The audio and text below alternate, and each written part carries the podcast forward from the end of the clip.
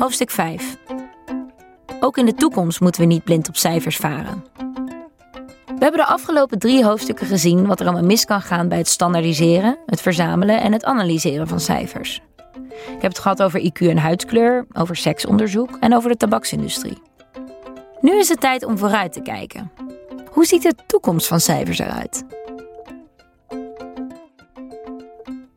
Laten we kennis maken met de 65-jarige Jennifer.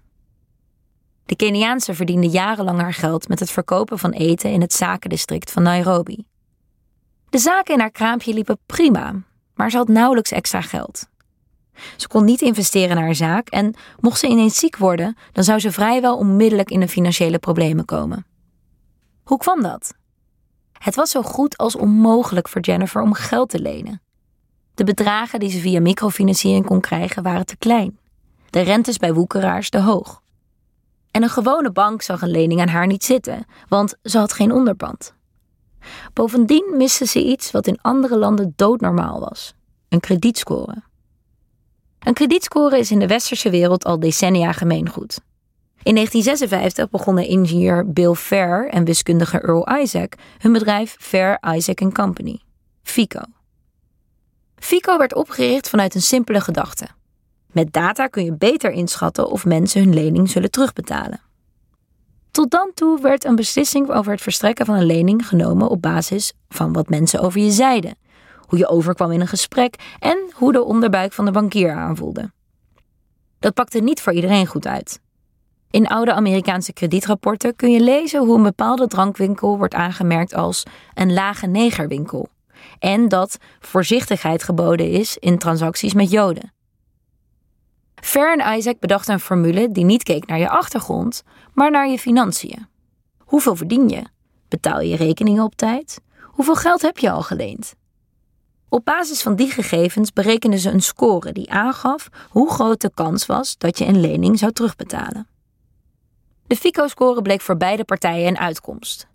Miljoenen mensen kregen toegang tot leningen en kredietverstrekkers verdienden meer geld, omdat de score veel beter dan zij zelf voorspelden wie wanbetalers waren.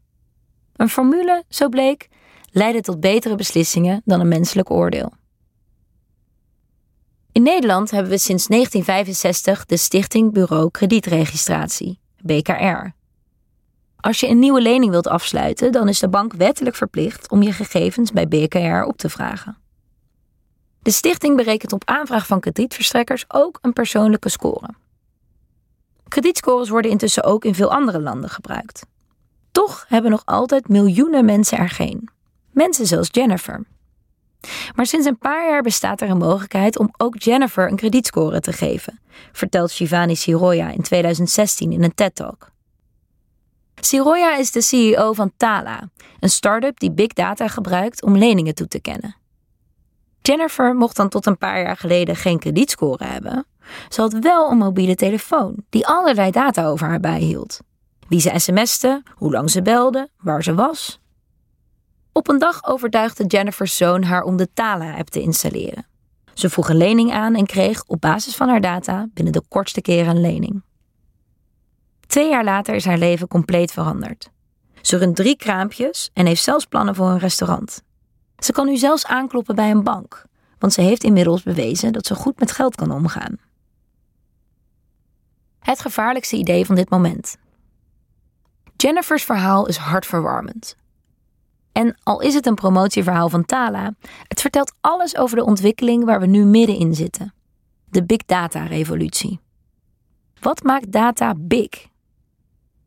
Big data worden vaak omschreven met de vier V's: volume, velocity, variety en veracity.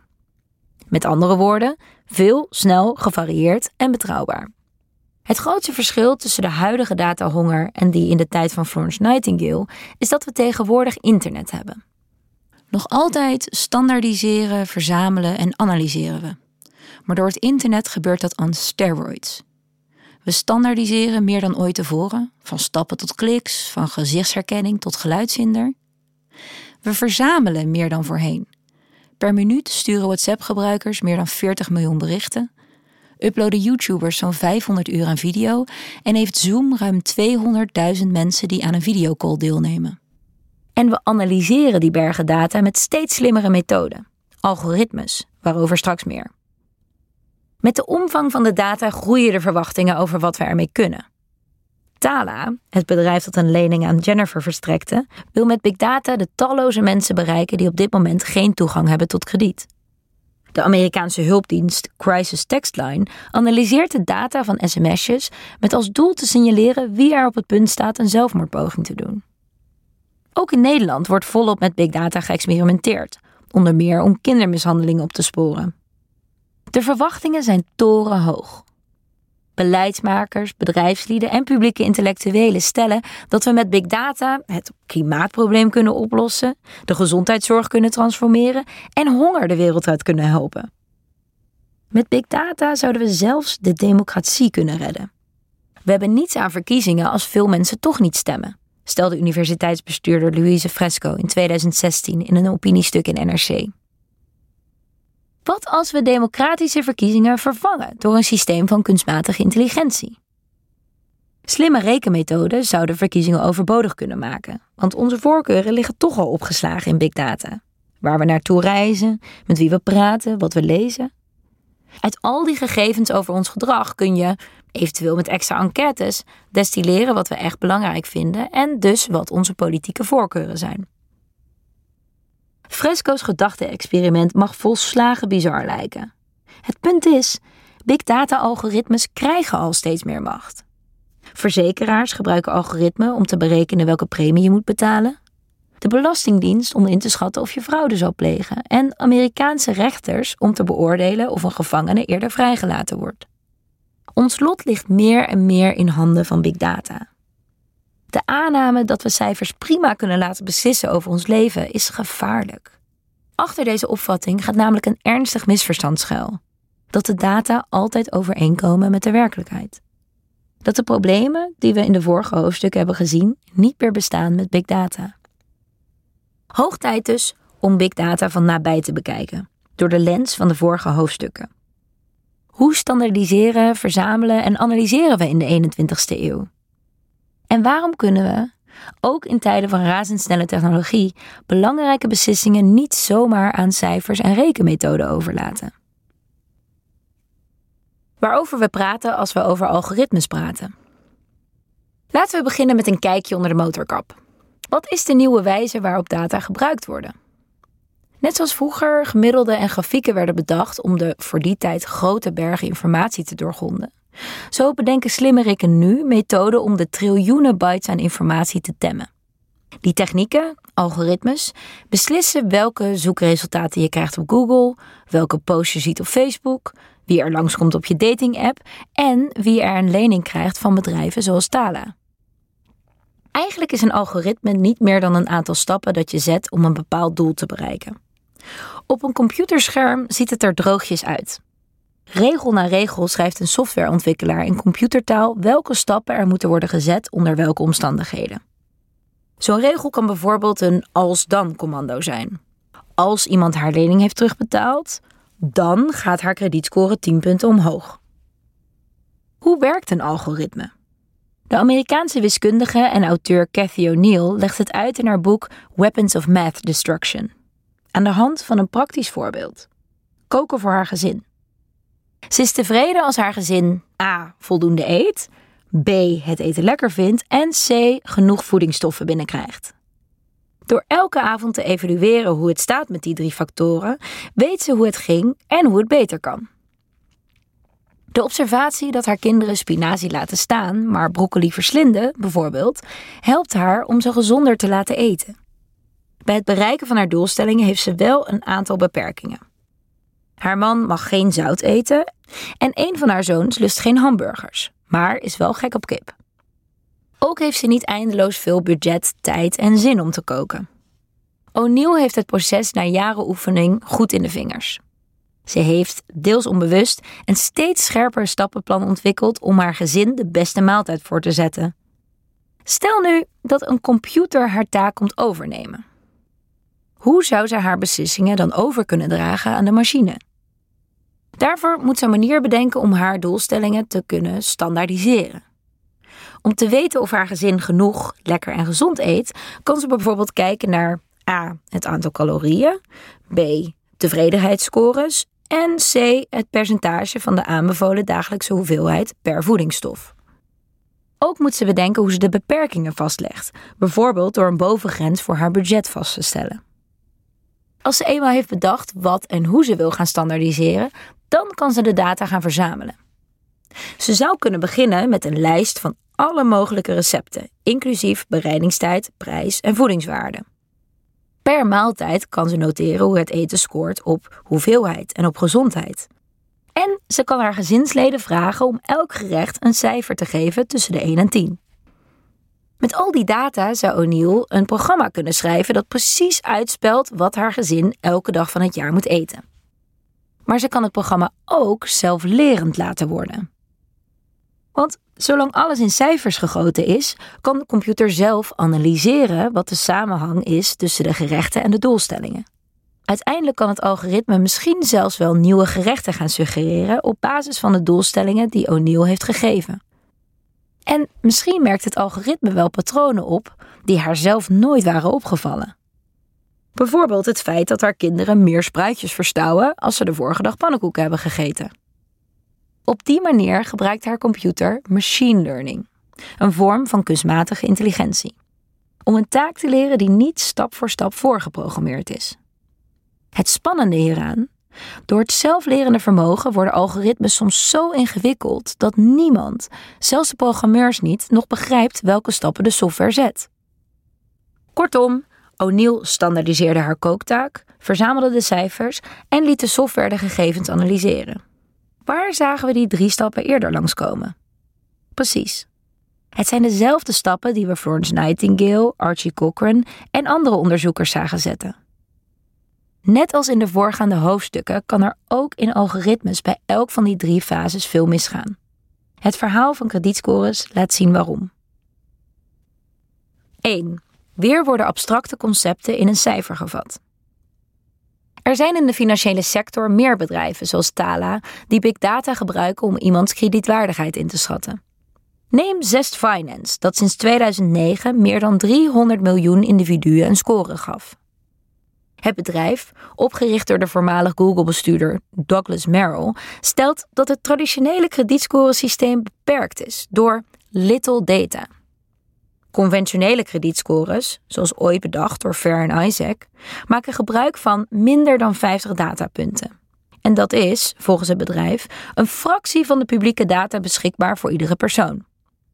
Zes daarentegen gebruikt meer dan 3000 variabelen om iemand te beoordelen. Ook in Nederland gebruiken tal van bedrijven big data om de betaalmoraal van klanten te meten. Zo schreef de Groene Amsterdammer in 2017 dat de Nederlandse datahandelaar Focum iedereen een cijfer tussen 1 en 11 geeft. Heb je een rekening nog niet betaald? 10 punten eraf, of het nou om 20 of 20.000 euro gaat. Zulke kredietbeoordelaars verkopen de scores aan wie maar wil. Van verzekeraars tot woningcorporaties, van Nuon tot Vodafone. Grote kans dat ze ook over jou zo'n cijfer hebben. Want het bedrijf claimt dat het data heeft van 10,5 miljoen Nederlanders. Zo kan het gebeuren dat je door een slechte kredietscore wordt geweigerd voor een telefoonabonnement of dat je opeens een hoge borgsom moet betalen bij een nieuwe energieaansluiting. Nu kun je je afvragen: wat is hier mis mee? Kredietscores bieden immers ook mogelijkheden, zoals het verhaal van de Keniaanse Jennifer liet zien. Ze bieden kansen aan mensen die ze voorheen niet hadden. Toch kunnen deze scores ingrijpender zijn op je leven dan je denkt. We zagen in hoofdstuk 2 dat een IQ-score een benadering is van iets ongrijpbaars als intelligentie. Hetzelfde geldt voor kredietscores. Deze scores proberen weer te geven hoe groot de kans is dat je een lening in de toekomst terugbetaalt. Een kredietscore is dus een voorspelling. Veel big data modellen proberen de toekomst te voorspellen. Zo wordt in het Amerikaanse rechtssysteem berekend wat de kans is dat een veroordeelde opnieuw de fout in zal gaan. Die berekeningen hebben grote gevolgen. Ze spelen mee bij de beslissing of iemand vervolgd wordt vrijgelaten. Maar als iets abstract is en lastig te meten, dan is het wel wat er in de toekomst gaat gebeuren. Statistische modellen achter voorspellingen zijn namelijk nooit waterdicht. Er zit altijd een flinke mate van onzekerheid in. Dat zagen we ook tijdens de pandemie. Hoe geavanceerd de modellen ook waren, ze konden ons nooit met zekerheid vertellen hoeveel nieuwe coronagevallen er zouden komen of wat de uitwerking van de maatregelen zou zijn. Ook kredietscores kunnen niet garanderen wat er in de toekomst gebeurt. Straks meer over de methode achter zulke voorspellingen. Als we vergeten dat kredietscores slechts een benadering zijn van iemands toekomstige gedrag, dan veroordelen we mensen op basis van gebrekkige cijfers. Er is nog iets aan de hand. Vaak worden kredietscores gebruikt om ook iets anders uit te drukken. Iets wat minstens even abstract is. Betrouwbaarheid. De scores worden namelijk al lang niet meer alleen gebruikt voor het verstrekken van leningen. Op de Amerikaanse datingsite creditscoredating.com, waar goed krediet sexy is, kun je op zoek gaan naar iemand die score technisch bij je past. Maar het gebruik van kredietinformatie gaat nog verder. Uit een Amerikaans onderzoek onder HR-medewerkers uit 2012 bleek dat zo'n 47% van de werkgevers de kredietgeschiedenis van sollicitanten controleert. En een ander onderzoek onder Amerikaanse huishoudens met creditcardschulden constateerde dat 1 op de 7 respondenten met een slechte kredietgeschiedenis te horen kreeg dat hij of zij een baan niet kreeg vanwege zijn of haar verleden. Deze onderzoeksbevindingen gelden voor bepaalde steekproeven en zijn dus niet representatief voor de hele Amerikaanse bevolking. Maar dat werkgevers de achtergrond van hun sollicitanten controleren, dat staat vast. Een blik op Amerikaanse online vacatures laat zien dat werkgevers kredietchecks eisen voor banen zo uiteenlopend als het verkopen van vuurwerk tot het verkopen van verzekeringen. De werkgevers krijgen geen kredietscore te zien, maar ontvangen een kredietrapport, een overzicht van iemands leengedrag. Met deze gegevens hopen werkgevers het karakter van een potentiële werknemer in te schatten en te zien of hij of zij in de toekomst fraude zal plegen. Toch is er geen enkel bewijs voor een link tussen je leengedrag en je prestaties op de werkvloer. De weinige studies die erover bestaan laten geen verband zien. Onderzoeker Jeremy Bernard en collega's legden in 2012 individuele FICO-scores naast persoonlijkheidstesten. Mensen met een hogere kredietscore scoorden beter op zorgvuldigheid. Maar ze waren juist weer minder servicegericht. En op andere kenmerken vonden ze geen enkel verschil. Belangrijker nog, er was geen enkel verband tussen kredietscores en frauduleuze praktijken. Kortom, het is onterecht om het kredietverleden te gebruiken als benadering van betrouwbaarheid op de werkvloer. Niet voor niets is het in elf Amerikaanse staten inmiddels verboden om als werkgever naar kredietgegevens te vragen. En in Nederland mogen alleen kredietverstrekkers die zijn aangesloten bij BKR je betalingsgeschiedenis inzien. Maar zelfs als de kredietgegevens enkel en alleen gebruikt worden voor het verstrekken van een lening, dan nog moeten we op onze hoede zijn. Want bij het verzamelen van data, ook big data, kan verschrikkelijk veel misgaan. 2. De herkomst van big data kan schimmig zijn. Big data kunnen helpen om fundamentele problemen op te lossen bij dataverzameling. Zo is steekproefgrootte geen zorg meer met, de naam zegt het al, big data. Zeker in een land als Nederland zit intussen bijna iedereen op internet. Bovendien houden steeds meer apparaten, thermostaten, auto's, fitbits bij wat we doen. En steden als Eindhoven en Utrecht worden smart cities genoemd, omdat ze allerlei data over hun burgers verzamelen met nieuwe technologie. Van wifi-trekkers in lantaarnpalen tot sensoren in glasvezelkabels. Omdat we meer technologie gebruiken, hoef je ook geen persoonlijke interviews meer te houden, zoals seksprofessor Alfred Kinsey. Je kunt immers direct observeren wat mensen doen. Zoals dataonderzoeker Seth Stevens Davidowitz stelt: Google is a digital truth serum. Zo vragen getrouwde vrouwen acht keer vaker aan Google of hun man homoseksueel is dan of hij alcoholist is. Zo wordt in India na Mijn man wil het vaakst dat ik hem borstvoeding geef getypt. En al zeggen mannen uit conservatieve staten als Mississippi in enquêtes minder vaak dat ze homoseksueel zijn, in die staat wordt net zoveel naar homoseksuele porno gezocht als in een progressieve staat als New York. Alfred Kinsey had zijn vingers afgelikt bij dit soort data. Ook de bedrijven achter kredietscores weten dat in tijden van big data de persoonlijke gegevens voor het oprapen liggen. Ze hoeven deze gegevens niet meer via de officiële wegen op te vragen, maar kunnen simpelweg het internet afstruinen voor jouw data. Zoals CEO Douglas Merrill van Cess Finance stelt, alle data zijn kredietdata. Soms zijn de gegevens die ze verzamelen openbaar, zoals de inschrijfgegevens bij de Kamer van Koophandel. Soms heb jij ooit, vaak zonder dat je het doorhad, toestemming gegeven voor delen van je informatie. Maar regelmatig komen de data uit obscuurdere hoeken. In oktober 2017 publiceerde de Groene Amsterdammer en Investico een doortimmerd onderzoek van journalisten Carlijn Kuipers, Thomas Muns en Tim Staal naar datahandelaren in Nederland. Ze ontdekten dat sommige bedrijven rechtstreeks gegevens ontvangen van incassobureaus. Zo kwamen schuldenaren zonder hun meeweten in een database terecht en kon hun financiële geschiedenis, ook lang nadat ze hun schulden hadden afbetaald, hen blijven achtervolgen. Dat is illegaal, want je moet worden ingelicht als je data met anderen worden gedeeld.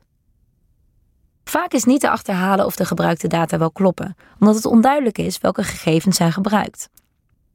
Zo constateerden de drie journalisten van Investico dat een Wageningse woningcorporatie mensen een sociale huurwoning kon ontzeggen als die een te lage kredietscore hadden. Maar dat de stichting, en ik citeer, niet hoeft te weten hoe het databedrijf deze scores berekent. Om de proef op de som te nemen, schakelden de journalisten tien mensen in die hun eigen gegevens bij drie databureaus opvroegen. Het resultaat was karig. Ze ontvingen bijna niets. Maar toen de journalisten zich vervolgens voordeden als een klant en de data over diezelfde mensen kochten, ontvingen ze ineens uitgebreide datarapporten. Het staat buiten kijf dat er regelmatig fouten voorkomen in data. De Amerikaanse Federal Trade Commission constateerde in 2012 dat in een steekproef maar liefst een kwart van de mensen een fout had in een kredietrapport van een van de drie grote bureaus. Voor 1 op de 20 was de afwijking zo ernstig dat deze mensen waarschijnlijk onterecht een hogere rente moesten betalen voor leningen. Zulke fouten komen ook in andere databases voor. Tussen 2009 en 2010 leek er in het Verenigd Koninkrijk 17.000 zwangere mannen te wonen. Jawel, zwangere mannen. De code waarmee hun medische behandeling was geregistreerd was door elkaar gehaald met die van een verloskundige procedure. Zulke datafouten worden ook in Nederland gemaakt, bijvoorbeeld in de basisregistratie personen. Wordt je verhuizing verkeerd geregistreerd, bijvoorbeeld, dan kun je zomaar je toeslagen verliezen. En omdat informatie wordt gedeeld met meerdere systemen, zijn de verkeerde gegevens voor je het weet ook bekend bij DUO, het waterschap of andere overheidsinstanties. Zulke fouten zijn op het moment zeer moeilijk of onmogelijk te corrigeren, concludeerde de Algemene Rekenkamer. Onverstandig dus om blind te varen op wat de data zeggen. Soms ontstaan fouten niet door geklungel, maar door kwade opzet. Equifax, een van de grootste kredietbureaus in Amerika, maakte in 2017 bekend dat het gehackt was. De gegevens van bijna 150 miljoen consumenten, bijna de helft van de Amerikaanse bevolking, waren gestolen. Namen, geboortedata, adressen, burgerservice-nummers konden nu ineens zomaar op de zwarte markt worden verkocht. En die gegevens waren waardevol, omdat je er in Amerika zo goed als elke belangrijke transactie mee kunt uitvoeren. Je kunt er een creditcard mee aanvragen, belastingaangifte mee doen en je kunt er zelfs een huis mee kopen op de naam van een ander. Een oud adagium in de statistiek zegt: rommel erin, rommel eruit. Je kunt nog zo'n glad machine learning algoritme bouwen. Je hebt er niets aan als de gebruikte gegevens niet deugen. Maar stel nu even dat er in de toekomst geen gegevensfraude meer bestaat en dat we over loopzuivere data kunnen beschikken. Moeten we ons lot dan in handen leggen van algoritmes? 3. Correlatie is nog altijd niet gelijk aan causaliteit. Een traditionele kredietscore, zoals de FICO-score, is uitsluitend gebaseerd op data over jou. Of je ooit geld hebt geleend, hoeveel je leende en of je het op tijd terugbetaalde. Die factoren, is de gedachte, kunnen voorspellen of jij in de toekomst je lening zal terugbetalen. Er is genoeg reden om deze beredenering onrechtvaardig te vinden. Schulden worden regelmatig veroorzaakt door hoge medische kosten of ontslag. Sommige mensen kunnen zulke tegenslagen opvangen met hun spaargeld, maar niet iedereen heeft daar genoeg vermogen voor.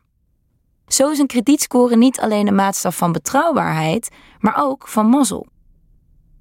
De berekening van big data kredietscores gaat nog een stap verder. Terug naar Jennifer en haar eetkraam. Hoe bepaalde Tala dat de Keniaanse een lening mocht krijgen? Daarvoor moest Jennifer het bedrijf via een app toegang geven tot haar telefoon, waar een schat aan data lag te wachten op analyse. Zo werd uit haar locatiegeschiedenis duidelijk dat ze veel op pad was, maar met een regelmatig patroon. Ze was of thuis of bij haar kraam. Haar telefoongegevens lieten zien dat ze geregeld belde met familie in Oeganda. En bovendien communiceerde ze met wel 89 verschillende mensen. Stuk voor stuk zijn dit factoren die volgens Tala's algoritme de kans verhogen dat Jennifer haar lening gaat terugbetalen. Dat ze regelmatig contact heeft met dierbaren, bijvoorbeeld, verhoogt die kans volgens de analyse met 4%. En ook een vast dagelijks patroon en het hebben van meer dan 58 contacten lijken gunstige signalen. Big data kredietscores werken dus anders dan traditionele scores. De algoritmes kijken niet alleen naar wat jij hebt gedaan, maar naar wat mensen zoals jij hebben gedaan. Ze zoeken naar verbanden, correlaties in de data en voorspellen daarmee wat jij zal gaan doen. Daarbij zijn alle cijfers welkom, zolang ze maar goed voorspellen. Zelfs de woorden in iemands aanvraag kunnen al veelzeggend zijn. Douglas Merrill van Zest Finance stelde in 2013 dat een aanmelding met enkel hoofdletters, of juist alleen maar kleine letters, een indicatie kan zijn van slecht betaalgedrag. Ook winkelgedrag kan aangeven of iemand zijn of haar lening gaat terugbetalen. In 2008 besloot American Express de creditcards van sommige Amerikaanse klanten af te sluiten. Ze schreven: Andere klanten die hun kaart hebben gebruikt bij etablissementen waar u laatst heeft gewinkeld, hebben een slechte terugbetalingsgeschiedenis. Dat was de uitleg. American Express ontkende later dat het bepaalde winkels op een zwarte lijst had gezet. Maar het zijn wel honderden datapunten te gebruiken om kredietwaardigheid te monitoren. Nog een datagoudmijn. Sociale media. In 2015 verwierf Facebook een patent om je sociale netwerk te gebruiken voor het berekenen van kredietscores. Het idee? Als je vrienden een slechte kredietgeschiedenis hebben, dan ben jij waarschijnlijk ook niet te vertrouwen met een lening. Het bedrijf Neo Finance gebruikt al LinkedIn-data om iemands karakter en capaciteit in te schatten, door bijvoorbeeld te checken of het cv wel klopt. Ooit lieten bankiers hun beslissing om iemand al dan niet een lening te verstrekken beïnvloeden door vooroordelen over ras, over seksen, over klasse. De FICO-scores moesten daar een eind aan maken. Maar met big data kredietscores lijken we weer precies hetzelfde te doen als die ouderwetse bankier. Iemand beoordelen aan de hand van de groep waartoe hij of zij behoort. Alleen worden die groepen nu gedefinieerd als de hoofdletterschrijvers, als de koopjezagers, de vriendlozen maar kijk je onder het oppervlak van die cijfers, dan zie je dat er weinig nieuws aan de hand is. Het schrijven in hoofdletters is waarschijnlijk gecorreleerd met je onderwijsniveau. Het hebben van LinkedIn-contacten met het hebben van een baan. En waar je winkelt zegt veel over je inkomen. Zo maken algoritmes vaak precies hetzelfde onderscheid als die ouderwetse bankier. Arm of rijk, met of zonder baan, laag of hoog opgeleid. Statistici noemen het correlaties, Normale mensen noemen het vooroordelen. Hoe zit het met correlatie en causaliteit nu we big data hebben? Volgens Chris Anderson, de voormalige hoofdredacteur van technologie-tijdschrift Wired, hoeven we ons daar geen zorgen meer over te maken. De verklaring voor bepaalde verbanden is onbelangrijk, schreef hij in 2008 in zijn invloedrijke artikel The End of Theory. Google's basisfilosofie, schreef hij, is dat we niet weten waarom deze pagina beter is dan die. Als de statistieken zeggen dat het zo is, dan is dat genoeg. Dat correlatie niet gelijk is aan causaliteit, zoals we al zagen in hoofdstuk 4, dat doet er volgens Anderson niet toe. Petabytes, schreef hij, staan er toe ons te zeggen: correlatie is genoeg. Een zeer naïeve uitspraak als je het mij vraagt. Ook in het big data tijdperk is correlatie niet genoeg. Neem Google Flu Trends, het algoritme dat in 2008 met veel tamtam werd geïntroduceerd. Aan de hand van zoekopdrachten beloofde Google te kunnen voorspellen waar, wanneer en hoeveel griepgevallen er zouden komen. Als mensen ziek zijn, was het idee, dan googelen ze de symptomen. De belofte was groot. Google-directeur Eric Schmidt stelde dat tienduizenden mensenlevens per jaar gered zouden kunnen worden. En even leek hij gelijk te krijgen. Twee of drie jaar lang voorspelde het model vrij nauwkeurig wanneer en waar de griep zou toeslaan. Maar in de jaren die volgden zat het algoritme er steeds naast. Met in 2013 het dieptepunt toen het algoritme meer dan twee keer te veel griepgevallen voorspelde. Waar ging het mis? De bouwers van het algoritme hadden uit 50 miljoen zoektermen de 45 gekozen die het sterkst correleerden met de beweging in de griepgolf. Vervolgens hielden ze de zoekacties op die termen in de gaten. Dat klinkt logisch. Maar net als bij kleine datasets ligt hier het jellybean-probleem op de loer. Als je maar lang genoeg zoekt, vind je altijd wel een verband. Sterker nog, juist bij big data heb je last van dit probleem. Want hoe meer datapunten je hebt, hoe meer verbanden je zult vinden die significant zijn. Gewoon, toevallig. Zo vonden de onderzoekers een sterk verband tussen de zoekterm high school basketball en de verspreiding van griep. Dat soort toevallige correlaties hadden de ontwikkelaars handmatig uit het model gehaald. Maar zo'n beslissing is niet altijd gemakkelijk, want hoe bepaal je of iets toevallig is of niet? Is de zoekterm zakdoeken toevallig omdat het winter is, of is het een indicatie van de griepgolf? Een ander probleem met het algoritme was dat de bouwers belangrijke ontwikkelingen negeerden, zoals veranderingen in het ontwerp van Google's eigen zoekmachine. Zo liet de website vanaf 2012 mogelijke diagnoses zien als iemand bijvoorbeeld hoestte of koorts opzocht. Een van die diagnoses? Griep. Hierdoor gingen mensen waarschijnlijk vaker op zoek naar informatie over griep en overschatte het Google Flu-algoritme de griepgolf. Ook kredietbureaus, zagen we eerder al, doen aan voorspellen. In die voorspelling liggen net zo goed toevallige correlaties op de loer en kunnen ook belangrijke ontwikkelingen roet in het eten gooien.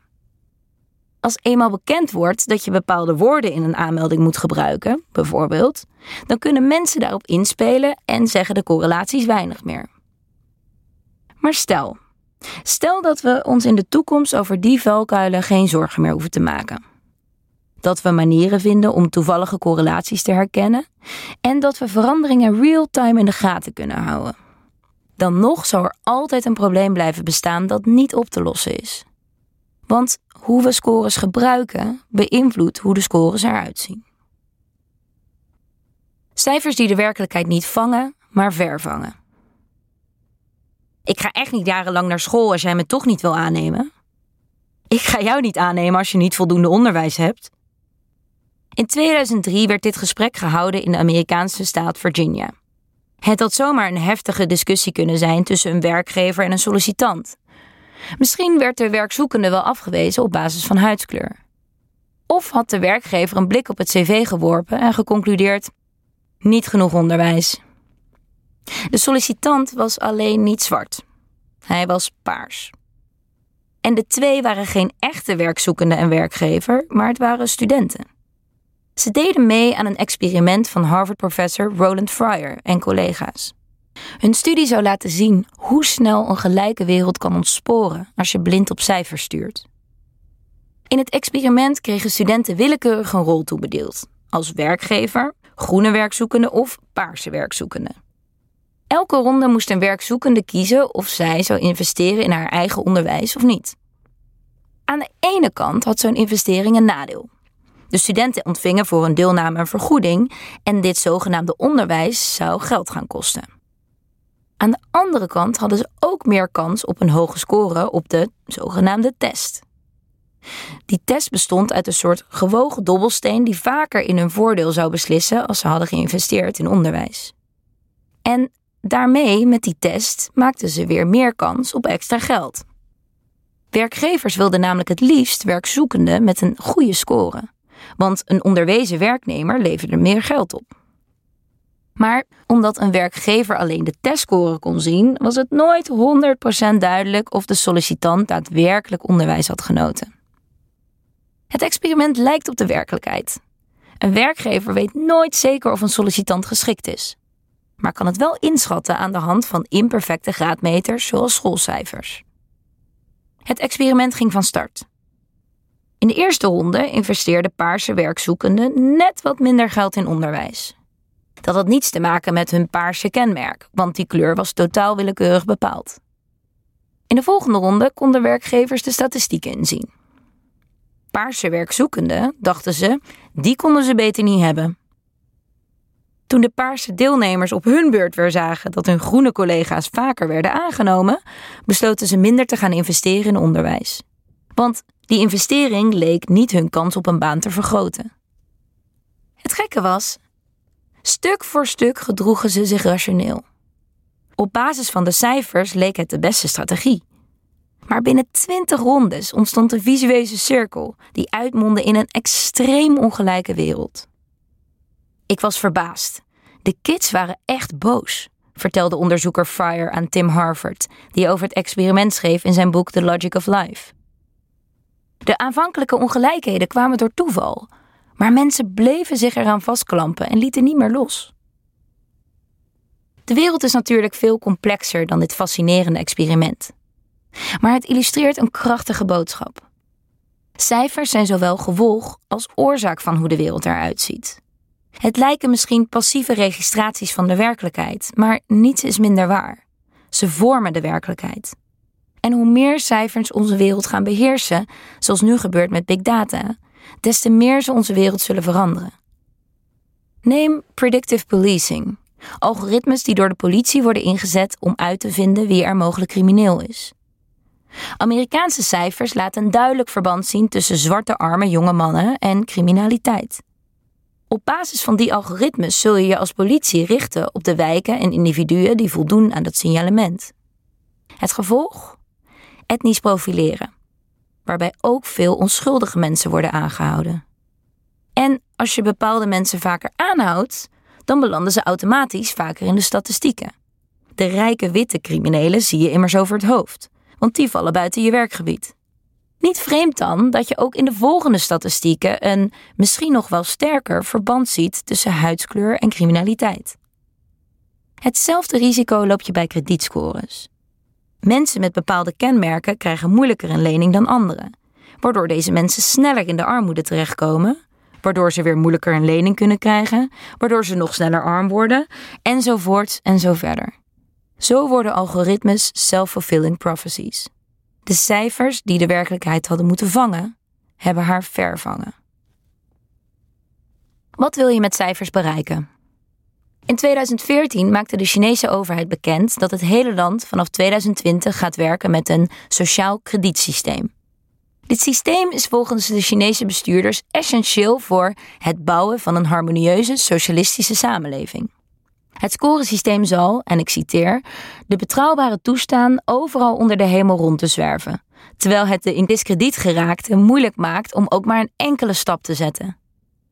De afgelopen jaren hebben we al een glimp van het systeem kunnen opvangen. Want in 2015 koos de Centrale Bank van China acht bedrijven om ermee te experimenteren. Een van die bedrijven is Ant Financial, het Chinese bedrijf achter Alipay, de betaalapp van de oppermachtige webshop Alibaba. De app heeft een miljard gebruikers volgens de website van het bedrijf en biedt zo goed als elke dienst aan. Afrekenen in winkels, treinkaartjes kopen, eten bestellen, een taxi aanvragen, geld lenen, rekeningen betalen, boetes aflossen en vrienden toevoegen. Het is alsof je bankapp is samengevloeid met bol.com, Facebook, Uber, DigiD en je OV-chipkaart. En sinds de opdracht van de centrale bank is er een nieuwe dienst bijgekomen. Sesamkrediet, een puntensysteem dat je allerlei voordeeltjes oplevert. Op Sesamkrediet krijgen deelnemers een score tussen de 350 en de 950 punten. Heb je een goede score, dan betaal je een betere wisselkoers, hoef je geen borg te betalen als je een auto huurt en mag je zelfs plaatsnemen in een speciale wachtruimte op het station. Bovendien is een hoge score goed voor je reputatie. Je kunt ermee opscheppen op social media en het bezorgt je een prominente plek op datingsites. Sesamkrediet, de naam zegt het al, opent deuren. Hoe je punten kunt scoren? Je moet je rekeningen op tijd betalen, geen maand huur missen en leningen netjes aflossen. Heb je je persoonlijke gegevens ingevuld, je adres, baan en diploma's, dan krijg je ook een hogere score. En wat dacht je van de aankopen die je via de app doet? Te veel games spelen is slecht voor je score, legde technologiedirecteur Li Yingyun van Ant Financial uit in een interview met een Chinees tijdschrift. Maar voor luiers kopen krijg je juist extra punten. Deze bewering werd later ontkend door het bedrijf, maar het zet wel aan het denken. De De mogelijkheden voor het scoresysteem zijn eindeloos als je beseft welke diensten je allemaal via de Alipay-app kunt gebruiken. Sesamkrediet gebruikt ook nog eens data van andere bronnen. Als je bij een examen een keer hebt gespiekt, wee je gebeente. De directeur van Sesamkrediet stelde in 2015 namelijk dat ze graag een lijst van studenten zou hebben die bij hun nationaal examen hadden afgekeken. Zo kon ze hen straffen voor hun onoprechte gedrag. En het bedrijf heeft ook een zwarte lijst van de overheid gebruikt, met miljoenen mensen die hun gerechtelijke boetes niet hadden betaald, om zo de scores van wanbetalers naar beneden te schroeven. Big data zijn intimiderend. De schaal is ongekend en de algoritmes zijn soms zo ingewikkeld dat zelfs de bedenkers er geen wijs meer uit kunnen. Maar uiteindelijk draaien big data om dezelfde vraag als kleine data. Wat wil je met de cijfers bereiken? China mag dan erg duidelijk zijn over het doel van het sociale kredietsysteem: het bouwen van een harmonieuze socialistische samenleving. Maar we moeten ons realiseren dat werkelijk elk algoritme doorspekt is van morele keuzes. Elk algoritme probeert iets te optimaliseren. Neem YouTube.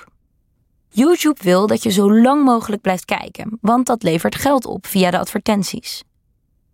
Of een filmpje waarheidsgetrouw is, is daarbij minder van belang.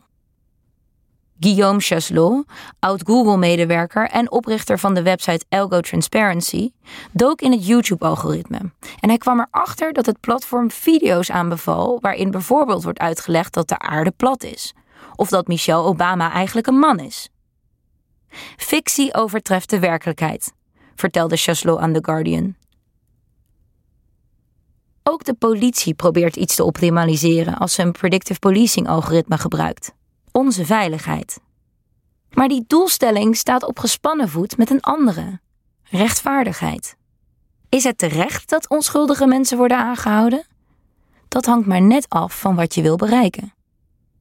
Zo is het ook met kredietscores. We zagen eerder in het hoofdstuk dat de Federal Trade Commission concludeerde dat 1 op de 20 kredietrapporten ernstige fouten bevatten. Consumer Data Industry Association, de beroepsvereniging van onder meer kredietbureaus, zag dit als een positief bericht, want 95% van de consumenten had geen enkele last van fouten. Maar is 5% nou veel of weinig? Het is maar net wat je beoogt met de scores. Kredietverstrekkers zijn over het algemeen commerciële partijen. Hun doelstelling? Winst maken. Door die bril gezien is 95% inderdaad netjes. Of het rechtvaardig is, is voor hen minder belangrijk. De lener is immers niet de klant, maar het product. Zo blijft het opletten. Het idee om een sociaal kredietsysteem in te voeren lijkt misschien een genadeloos instrument van een autocratisch regime. Maar ook in Nederland worden we uitgebreid gescoord. We worden, in de woorden van mijn collega's Maurits Martijn en Dimitri Tokmetsis, een scorebordsamenleving. Een kredietbeoordelaar probeert te berekenen of we met geld kunnen omgaan, een verzekeraar of we gezond blijven, de Belastingdienst of we fraude zullen plegen en de politie of we misdaad zullen begaan. Telkens hebben die berekeningen gevolgen voor ons dagelijks leven. Je wordt geweigerd voor een lening, je krijgt een aanmaning, je wordt staande gehouden, je moet een hogere premie betalen. En vaak zijn juist die mensen de dupe die toch al een kwetsbare positie in de samenleving hebben. Big data kunnen de wereld mooier maken. Kijk maar naar de Keniaanse Jennifer, die dankzij een lening een beter bestaan kon opbouwen. Maar diezelfde algoritmes die mensen als Jennifer helpen, kunnen ook eeuwenoude ongelijkheden in stand houden en zelfs nieuwe creëren. Het zijn dan ook niet de algoritmes die goed of slecht zijn, maar de manier waarop wij ze gebruiken. Daarom is het van levensbelang om mee te praten over de vraag: waar willen we de algoritmes voor gebruiken? Streven we naar waarheidsvinding of winst? Veiligheid of vrijheid? Rechtvaardigheid of efficiëntie? Dit zijn morele dilemma's die je niet met statistiek kunt oplossen. Algoritmes zullen nooit objectief zijn, hoe betrouwbaar de data ook mogen worden en hoe geavanceerd de kunstmatige intelligentie ook zal zijn. Als we die eigenschap van algoritmes vergeten, dan laten we morele beslissingen over aan mensen die toevallig een talent hebben voor computers. En die al programmerend bedenken voor ons wat goed is en wat fout.